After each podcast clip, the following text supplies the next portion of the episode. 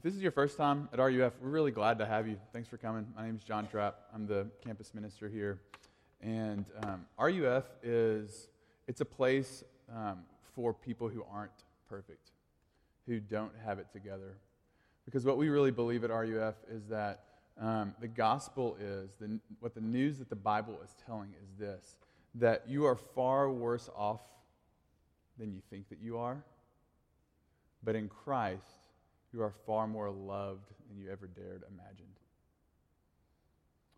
And so we can come here and be real about like what is going on in our lives. Who are we really? And who is Jesus? And I want you to see that in this passage. I want you to see we've been talking about this reality that God is at work even when it feels like he's not. And um, last week we talked about what is the fruit of God's work in our lives, and that his ultimate goal in your life is to bring joy. And we looked at Jesus' first miracle. Remember that he turns water into wine. Of all the things he could have chosen, that's what he does first. But also, we've talked about how that God is at work in the midst of our suffering. When it feels like he, he couldn't be farther from at work in our life, that he is actually in the midst of that working. And he, not only is he working in our own suffering, but he works through his own suffering on the cross for you so that one day your suffering would end if you believe in him. So tonight, this is what I want you to, to this is our last um, talk in this series. Next week, we're going to start a new series on dating and relationships, and it'll be fun. Um, maybe none of y'all will come. I don't know. If, is that scary to you? Is anyone going to come to that? I hope so. Um, but we're going to wrap up, and I want you to think about this when it comes to God's work. What does it look like for you to participate in His work? What does it look like for you to be part of the work that He's doing? Um, and I want you to see that specifically in the life of Peter. That's who we're going to look at tonight. To frame that, I want to get, tell you a story. Some of you have maybe heard this one before, but when I was a kid, I went over to my friend Jack's house. We were going to have a slumber party. You know, y'all still do that? That's a thing, right? Slumber parties? Yeah. Um, so I guess like every night at Hardin House is a slumber party, pretty much, right? Um, so uh, I went over to Jack's house and we were uh, watching a movie. His parents were like out on a date and they had let us make a fire in their fireplace. We were, you know, fourth grade boys. We were like pumped up about this fire.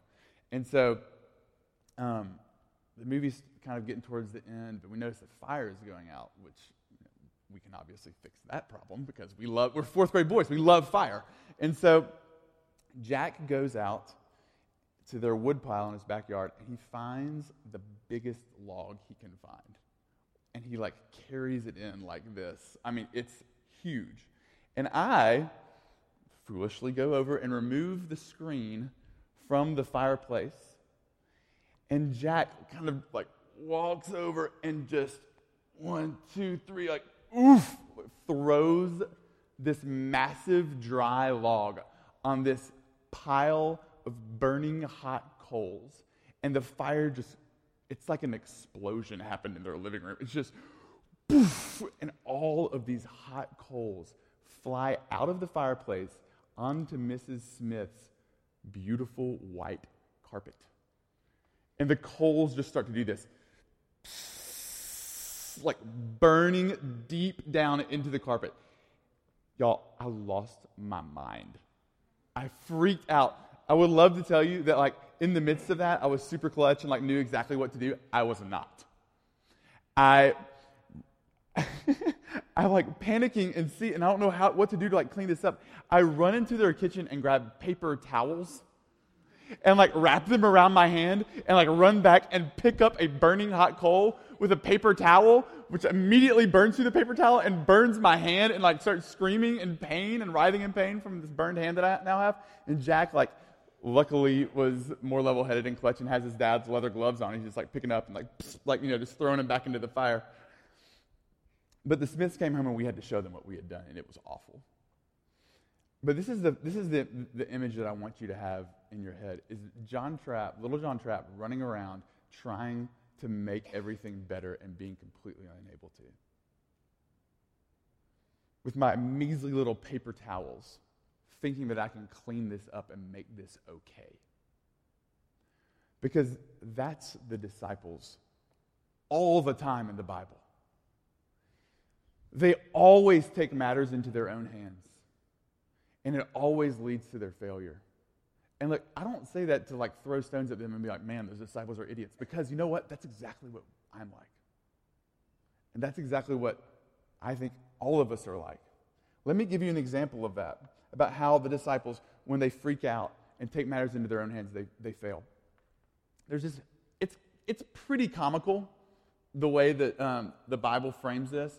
In the book of Mark, you've got um, Jesus, he feeds 5,000 people bread and fish with just, it's a miraculous feeding because they only have two pieces of, they only have two fish, they have five pieces of bread, and he just begins breaking them, and more and more, there's more and more, and they, he feeds 5,000 people with that small amount of food, okay? So that happens early on in the book of Mark. Then in Mark chapter 8, he does a similar miracle. This time he feeds 4,000 people fish and bread. Look, look, the next thing that happens after Jesus feeds the 4,000 people fish and bread, the disciples get on a boat. They get on a boat, and Mark 8 says, they began discussing that they only had one piece of bread. They're like on the boat. Jesus has just, they've seen Jesus feed 9,000 people miraculously with fish, like a little bit of fish, a little bit of bread. And now they're on the boat and they're on like a long trip and they're like, uh, whoops, we forgot to pack lunch. Only one of us brought one piece of bread. What are we going to do? And Jesus, he, he like stops. He's like, guys, do y'all remember when I fed 5,000 people fish and bread? Like, yeah. He's like, how many baskets of leftovers did we have from those five pieces of bread and two fish. He's like 12 baskets full of leftovers. He's like, that's right. And when I fed 4,000 people, how many leftovers did we have then? They're like seven baskets full of leftovers. He's like, that's right. And then he goes, do you not yet understand? It's like, if I was Jesus, I would have been like, okay, you know what? You guys are fired. I'm going to go find some more disciples. Like, this is ridiculous. You have seen me do this miracle two times, and now we're on the boat, and you're worried? Do you not understand that you're with me? You're okay? But what the disciples do is they panic, they forget, they fail. And this is what I want you to see. I want you to see first Peter's failure, second, Jesus' response, and third, Jesus' call to Peter. Okay, Peter's failure, Jesus' response, or, and Jesus' call. Okay. So, to appreciate this passage that Grace just read, I want you to think about this because this is the setting for Peter. Where is the place in your life that you have most failed God? I want each one of you to think about that. Or maybe if you're not a Christian, where is the place in your life where you've just most failed? Or you would be most ashamed for someone to know about you? Or where you've done like the worst thing? Because that's the setting for Peter in this passage. That is the setting. Let me explain what I mean by that. And to get to that, I have to give you a little bit of background information. Okay. So, the night before Jesus is going to be crucified, his disciples are meeting together in this upper room and Jesus looks at them. He's like, You guys are all going to fall away. Listen to what he says. This is from Mark 14. He says, You'll all fall away, for it is written, I will strike the shepherd, and the sheep will be scattered. But after I am raised up, I will go before you to Galilee. Peter said to him, I love this. He's like, even, he goes, Even though they'll all fall away, I will not. And Jesus said to him, Truly, I tell you, this very night, before the rooster crows twice, you will deny me three times. And Peter said emphatically, If I must die with you, I will not deny you. And they all said the same. You, you that? They all said, We'll never leave you. We'll never deny you. And Peter, most emphatically, I'll die with you if I have to. Y'all, 19 verses later, 19 verses in, in Mark chapter 14. Mark 14, verse 50 comes along. Jesus is arrested. All the people come, they arrest him, and the disciples, listen to what they do. Mark 14, 50. they all left him and fled. Every single disciple runs out on him. They leave him. In the face of fear, they panic. They take matters into their own hands and they leave Jesus and fail him. And the biggest failure of all is Peter. Now, there's something really beautiful that, that John is, is doing in this text in John 21 that Grace read. The location of this appearance that Jesus has is where he fed 5,000 people fish and bread. It's a place called Tabgha. You can go to it in Israel. There's two things that happen in Tabgha. Jesus fed 5,000 people fish and bread, and Jesus appeared to the disciples by the Sea of Galilee, which we just read about. And he appears to Peter, and it's the place of Peter's shame. And listen, let me tell you why, what I mean by that. So Peter's like, if I must die with you, I will not deny you. And Jesus is like, dude, you're going to do it before the end of the night. And John makes this note that Peter goes and he goes outside the courtyard where they are trying Jesus, where they're giving him this like mockery of a trial that's going to lead to his crucifixion. And it, John makes this note and he says, Now Peter was sitting beside a charcoal fire. And these characters start walking up to him and they're like, Aren't you one of the disciples? And he's like, No, I'm not.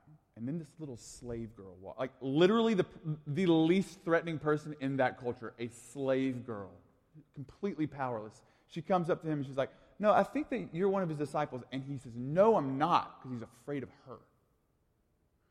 And then the last person comes up, they're like, I recognize your accent. You're from Galilee.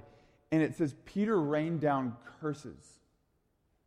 Now, listen, Richard Bauckham, who's a, um, a commentator, he says, There's only one person that Peter could have been cursing to convince them that he wasn't a disciple. He wasn't cursing them, he wasn't even cursing himself. He was cursing Jesus.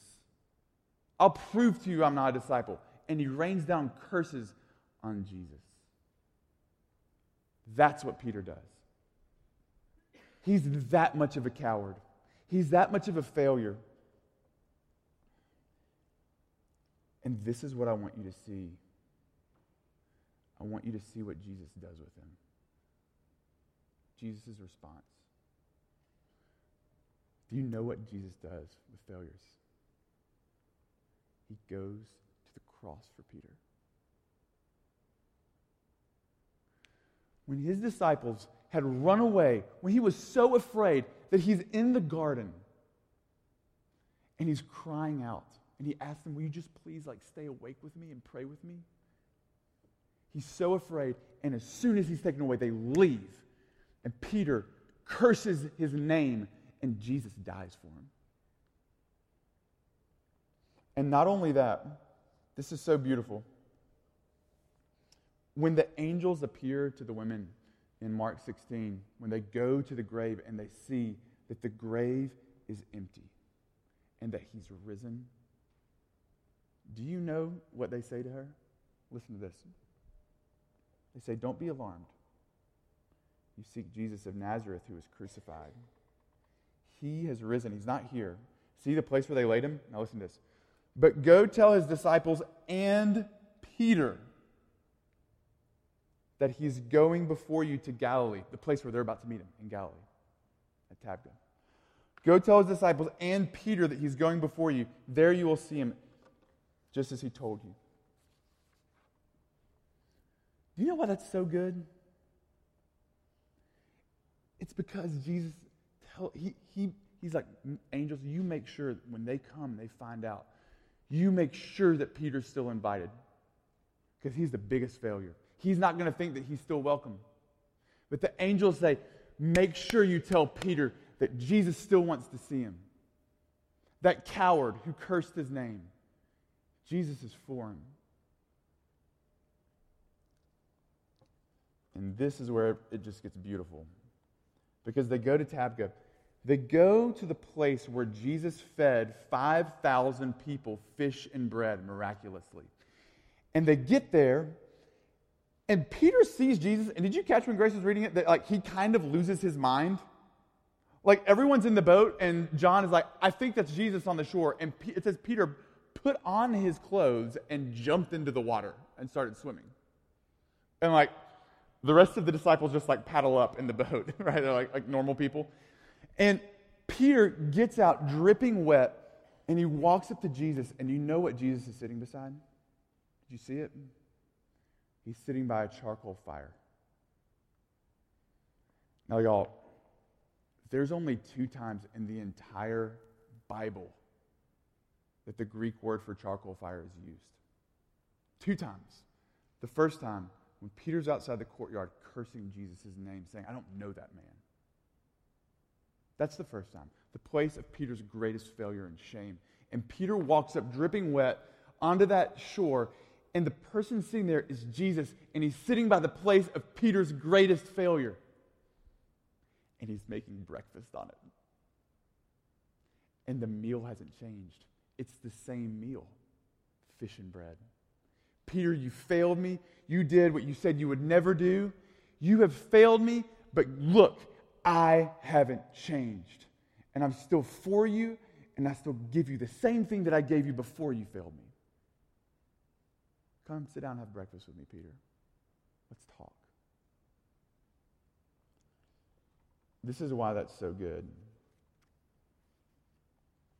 Because some of you don't actually think that Jesus is that good. That he will meet you in the place where you have failed. And he will offer you himself. That he goes and he dies for failures.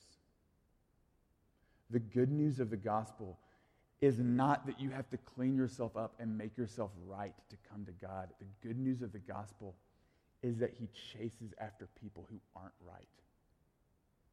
And he gives them grace.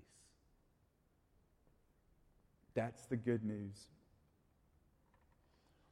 And so, he restores Peter. He restores Peter sitting next to the very place where Peter has most failed him. Where have you most failed Jesus? Or if you're not a Christian, where have you most messed up? Did you know that Jesus will meet you there and he will not shame you? He doesn't bring shame to your porn addiction. He doesn't bring shame to the way that you hate your body. He doesn't bring shame to the way that you ruined that person's reputation. He doesn't bring shame to the way that you messed up with your boyfriend. He doesn't bring shame, he brings grace. It's true because he did it with Peter. Like it's he did it with Peter. The writers of the Bible did this so that you would know that it's true for you too. They, they let the disciples look like idiots so you guys would know that it's okay to be a screw up. That God will still love and, and chase after people who mess up. And so Jesus begins restoring Peter. And when I first read this, I was like, is Mr. Uh, Mr. and Mrs. Smith, when, they, when I would go back and spend the night at, um, at Jack's house, after we had like almost burned their house down, um, before they would go out again, Miss Smith would bring us into the living room. She'd say, "Boys, I want y'all to come see something." We'd like walk, you know, walk in, and this beautiful Oriental rug that she had bought for the living room, she would take it and thup, thup, thup, roll it back, and like those black pock marks from the charcoal were still there in the ground. And she would say, Boys, I don't want to come back to something like this. You understand? Like, yeah, okay. And then she doop, doop, doop, you know, roll it back and leave. And I think that that's how we think God is with our sins sometimes. You know, he'll, Jesus covers it up, but every once in a while, God's going to like just roll that back and show that to you and shame you with it. But what Psalm 103 says is that God removes our sin as far as the east is from the west. It's that far removed. That's what his grace is like. So, what is Jesus doing here with Peter then? Is he rolling back the carpet? Because did you, did you notice that he asks Peter three times Peter, do you love me? Peter, do you love me? Peter, do you love me? Now, Peter has denied Jesus three times. Jesus, and he's denied him by a charcoal fire. And now they're sitting by a charcoal fire, and he's asking Jesus three times, Do you love me? Or he's asking Peter three times, Do you love me? Do you love me? But y'all, he's, he's not shaming Peter. What he's doing is he's restoring him. It's actually very tender and pastoral. Because he knows that for Peter to be healed, his sin has to be brought to light. Jesus doesn't just like roll up on the guy. Like, you know what, Peter, I know that you totally denied me. Like, whatever, let's just have breakfast and like forget if the whole thing ever happened. That's not how like healthy, good relationships work. Because in order for something to be healed, it has to be brought to light. This is the same as like, look, as soon as one of my kids, we have my wife, Christy, and I have four kids. As soon as one of my kids like falls and scrapes their knee on the pavement, like a hostage negotiation begins between me and them and like trying to let them wash out their knee because they see me coming with like the alcohol swabs and their like knee is bleeding and it's got dirt in it and they're just like no you know, they know what's coming because i'm about to get all up in there with this alcohol swab. And they are freaking out because they don't want that because it hurts. But if i were to leave it you know what? It's fine. Whatever. All that that's going to do is it's going to lead to infection and sin is the exact same way. Jesus is doing this not because he wants to shame Peter, but because he wants, he wants to heal him. But to be healed, it hurts sometimes. To bring our sin to light. What, what Jesus is doing is he's showing Peter how to repent. Look, I, I want to change something in like the Christian lexicon. May I make a suggestion for a change in the Christian lexicon? You know, lexicon, like just the way we talk. Like, Christians like to throw around the term like, you need to recommit yourself to God. You need to be recommitted to Him. You may even have a date when you recommitted yourself to God. And that's okay. That's fine. That's, I'm not, don't want to like shame you for that. I'm not, I'm not here to do that. But what that assumes is this recommitting, your, recommitting to God assumes that the basis of your relationship is centered on your commitment to him. But that's not the basis of Jesus' relationship with Peter. It's based, it's not based on Peter's commitment to Jesus, because Peter's commitment to Jesus has sucked. The basis of their relationship is Jesus' commitment to him. And if you're a Christian, that's the basis of your relationship with Christ. It's not your commitment to him, it's his commitment to you. And so let's replace the word recommit with repent. And this is what repenting is. I, for the longest time, I thought that repenting was here's this bad thing that I'm doing, and I'm going to turn from the bad thing that I'm doing, and I'm going to turn towards obedience. That is not repentance. It's only the first half. Repentance is I'm going to turn from the bad thing that I'm doing. Yes, that's the beginning of repentance. And I'm going to turn to Jesus. That's true repentance. Because when we turn from our disobedience to obedience, all you're going to do is fail again, and the whole shame cycle begins again. That probably led to like your failure in the first place. But when you turn from your disobedience and you turn to Jesus, who is the kind of person who cooked breakfast on the place of your greatest failure, there you will find free, full, unconditional grace. That's eternal. That is for you. Because he's good. That's repentance. And so, Jesus restores Peter, and then finally, he calls Peter. He calls Peter to participate in his work. And he, look, God, God works for the good of broken sinners. God is at work in your life, but He's at work in your life not just so that you can be forgiven, but also so that you can participate in Him bringing restoration to the people around you. That's why the way that Jesus responds every time that He asks Peter, Do you love me? He says, Feed my sheep. Do you love me? Tend my lambs. Do you love me? Feed my sheep. Because look, loving God is fused at the spine with loving others. That's the conclusion that Jesus makes. If you, when you love me, you will feed my sheep.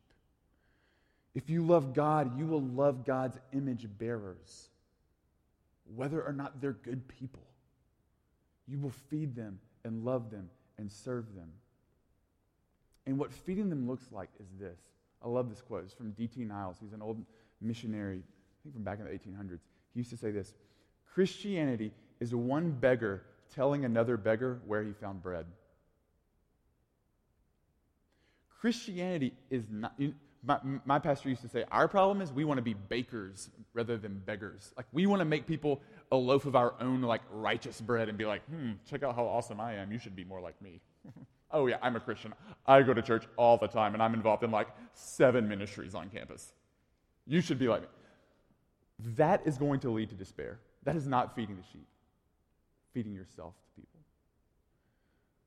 Feeding the sheep looks like bringing someone, showing them your need, that you're a beggar that Jesus fed by grace, and that, you know what, if he fed me, he'll feed you too. Because I'm a beggar. I didn't do anything to deserve this. Some of y'all feel like really overwhelmed and guilty for not like evangelizing to your friends and having all the right answers. Your friends don't need all the right answers, they need your weakness.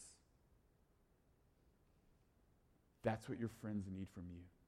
They don't need you to crush it at like Bible exposition and shooting down all of their like arguments. What they need is your weakness. What they need to see, if you're a Christian, is that God actually came to you in your brokenness and that he'll do that for them too. So if you sit down to like tell someone about Jesus, don't just start like barking like uh, some like playlist of things that they need to know. Like tell them about your brokenness. That's how you that's how you tell other beggars where you found bread. But look, this is risky.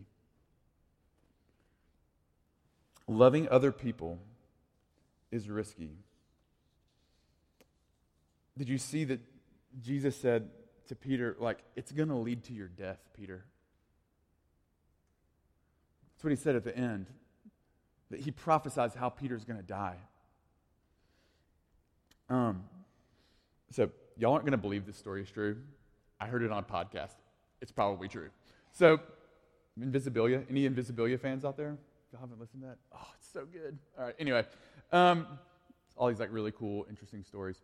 So, this man, Michael Raptos, had uh, he's a, uh, a chef in Washington D.C. He had just opened up a new restaurant. He's super excited, and he had a big celebration with all of his friends and family. And he laid out like this beautiful table in his backyard in um, in D.C. He has this not like like the it was like kind of looked like the like the magazine covers with like the festoon lights and like the candles lit and like some kind of like vase that looked beautiful and flowers. It's not vase, it's vase if you want to be like on a, on a cool magazine. Anyway, um, so like he has this whole thing laid out and they're having this beautiful meal with all of his friends and family and they're celebrating, they're toasting the new um, restaurant that he's opened. And then all of a sudden, the whole party comes to a screeching halt because a man has appeared in their backyard and he has a gun to Michael Rapto's wife's head. And he says, Give me all your money. And like, this is like the 21st century. Nobody had any cash on them. And so they're in this like standoff of like what to do. And the, the people, Michael was telling this story, he's like, some people were crying, some people were afraid. some people like began to try to like convince this guy like not to do this. Like someone's like, "What would your mother think if you were doing this? Like, why would you come and do this?" Like, we. But then something happened that changed the whole rest of the night. Michael's wife, Christina, reaches and grabs a glass of wine and turns to the man who has the gun at her head and says, Would you like a glass of wine? And he takes the glass and he sits down at the table with the gun out still. And he swirls around that like really good Cabernet that like a chef would have at his dinner. He smells it, he drinks from it, and he begins to grab some of the, this like delicious cheese that's set out, the accoutrements, you know. And he begins to imbibe in that. And then he begins to like tell them a little bit about his life. And he puts the gun down. And he drinks some more wine, and everyone's just kind of silent and listening to this guy who was like holding them up, and now he's like their dinner party guest. And he picks up his gun after he finishes that cab and Cabernet, or whatever. He, uh, he finishes that glass and he says, I think I'm at the wrong party. And everyone's just like, okay, what does that mean?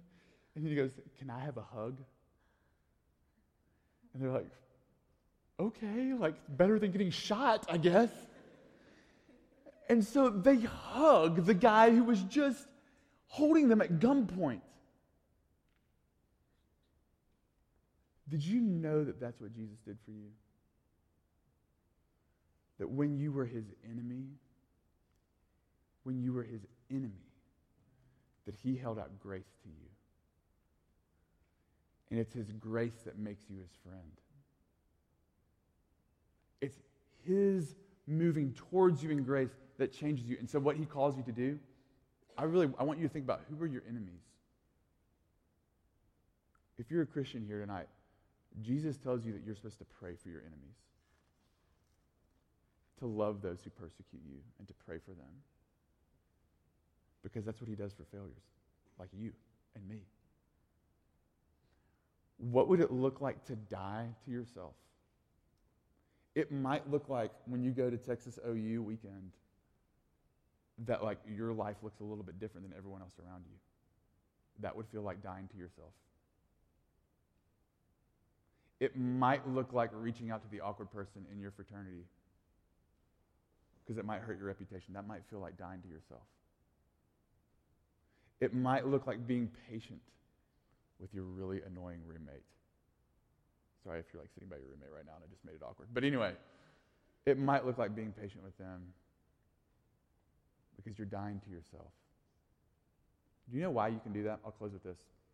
The reason you can do that, the same reason Peter could do it. Y'all, Peter went from being this scared dude who didn't, he was scared of a servant girl sitting by a charcoal fire. A few months later, he stands up in the book of Acts 2, 22 through 24, and he addresses the men who crucified Jesus. He talks to them. He says this Men of Israel, hear these words Jesus of Nazareth, a man attested to you by God with mighty works and wonders and signs that God did through him in your midst. As you yourselves know, this Jesus, delivered up according to the definite plan and foreknowledge of God, you crucified and killed by the hands of lawless men. God raised him up, loosing the pangs of death because it was not possible for him to be held by it. Peter shares the gospel with the people who killed Jesus and he's not afraid. How can someone go from being a scared coward to standing up to the people who crucified Jesus? There's only one way. Peter knew that it was true, that Jesus rose from the dead. That's the only way he could go from being a runaway coward to standing and proclaiming the gospel is that it's true. Jesus rose from the dead and the gospel is true, he died for failures. He defeated death. So, what he calls you to do is what he calls Peter to do at the very end, the last words he says to Peter, follow me. So follow him. believe, repent, and believe. Let me pray for us. Father, I pray that you would give us wisdom um, what it might look to follow you. And Lord Jesus, we ask um, that you would do that by your grace. And we ask all these things in Jesus' name. Amen.